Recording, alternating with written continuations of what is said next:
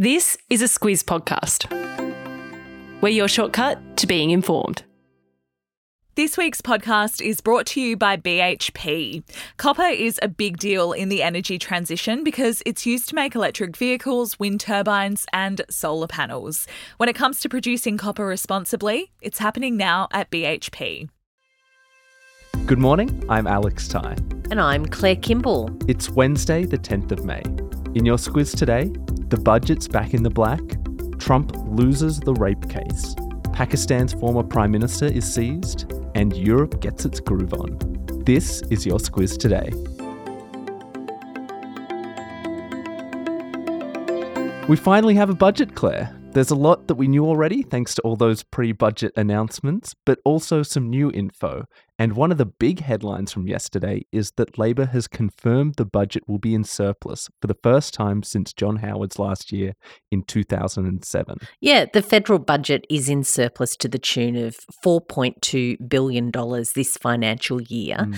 That means that the government's expected to take in a whopping $635 billion in revenue. That's between July last year and the end of June this year.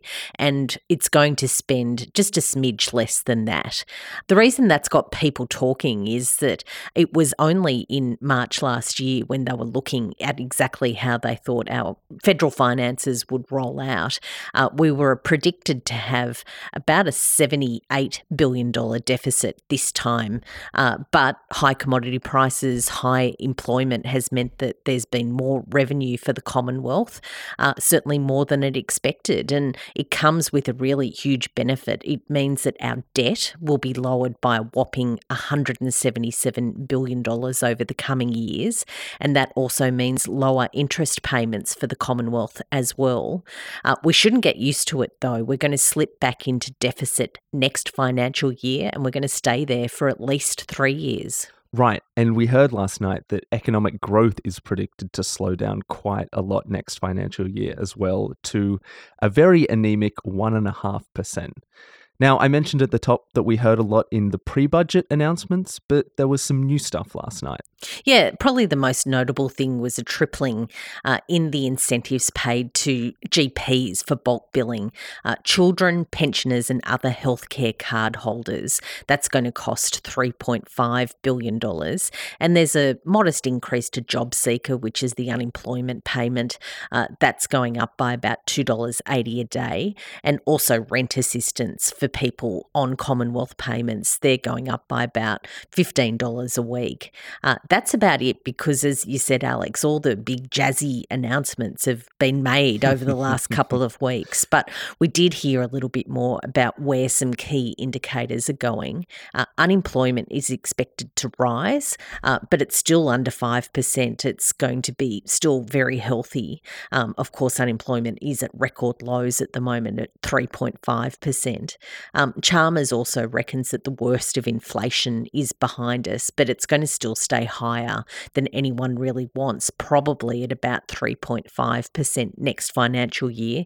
That's down from 7% currently. And on those indicators, if you're working, get ready for a pay rise. Wages are forecast to grow by 4% next year. And given inflation is expected to be 3.5%, that wage rise would mean a modest real increase in wages for the first time in a while.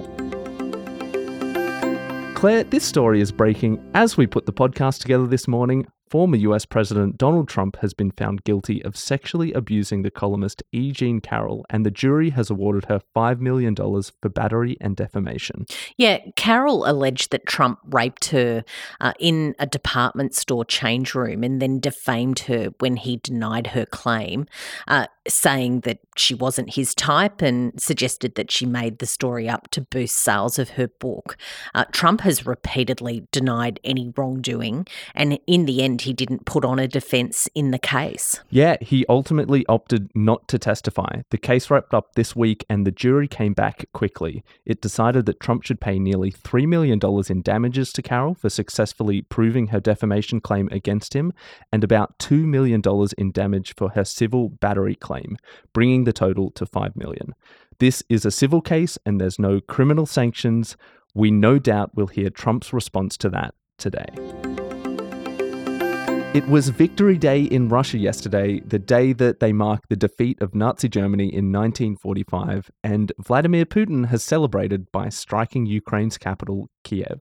Yeah, it's the second major attack on the capital in as many days. That hasn't happened for quite some time, so it's quite notable that Russia is again striking Kiev. Uh, reports say that cruise missiles and drones have been intercepted by the air defence systems. That happened in the early hours and through the day. Uh, at least four people, though, have been killed with the debris that has come down. Uh, we also know that even though it is that big day in Russia, their celebrations were scaled back. It still didn't stop a large parade from going ahead in Moscow's Red Square overnight.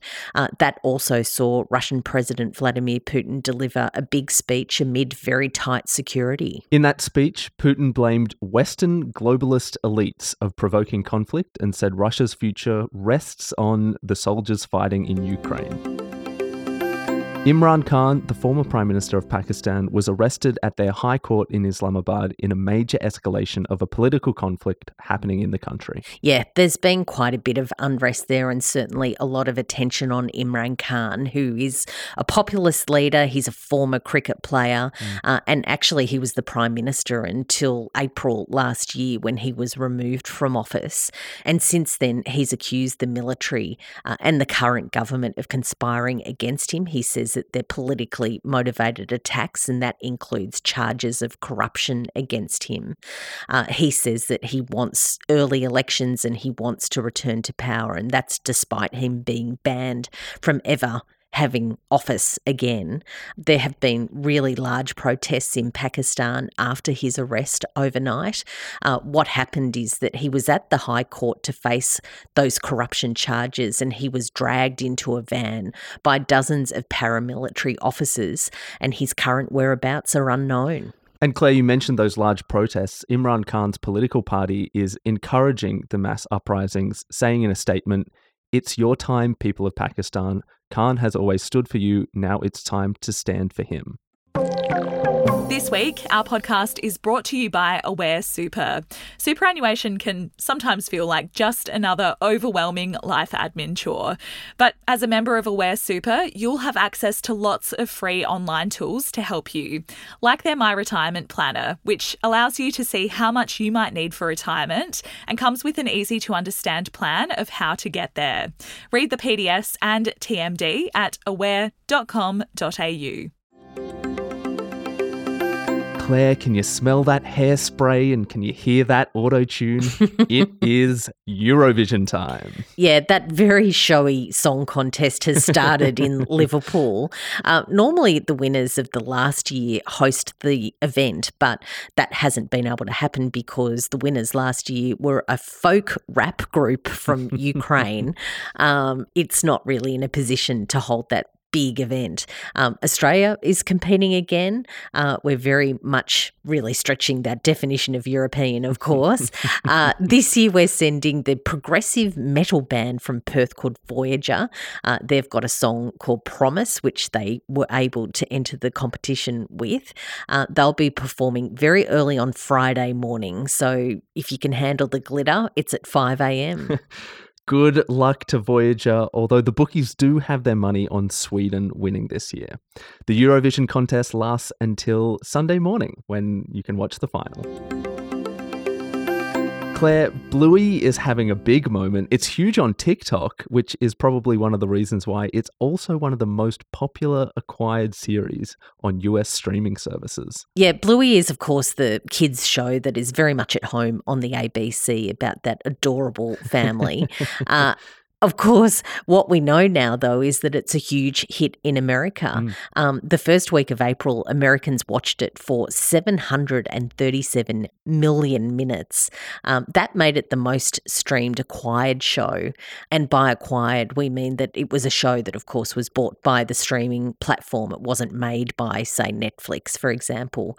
Um, it's a really big deal. Yeah. Bluey is also huge with celebrities, including Ryan Gosling and Eva Mendes and their children, as well as the kids of Lin Manuel Miranda. Good, good story. Go Bluey. Just a humble Brisbane family. Well done to them. Squiz of the day, Claire. We have been following the debt ceiling story in the US, and today is the day that Joe Biden will meet with the Republican leader in Washington to see if they can avoid crashing the economy. Yeah, good one. That really is an important meeting today. Uh, of course, it's all the post budget fun in Canberra. There's the press club address from Jim Chalmers, uh, and we'll hear from Peter Dutton tomorrow night. So, a bit more on exactly what that counter view is about the budget. We'll hear more about that later this week week. That's all for today. If you like the show, you can always give us five stars in your app, and we'll be back again tomorrow.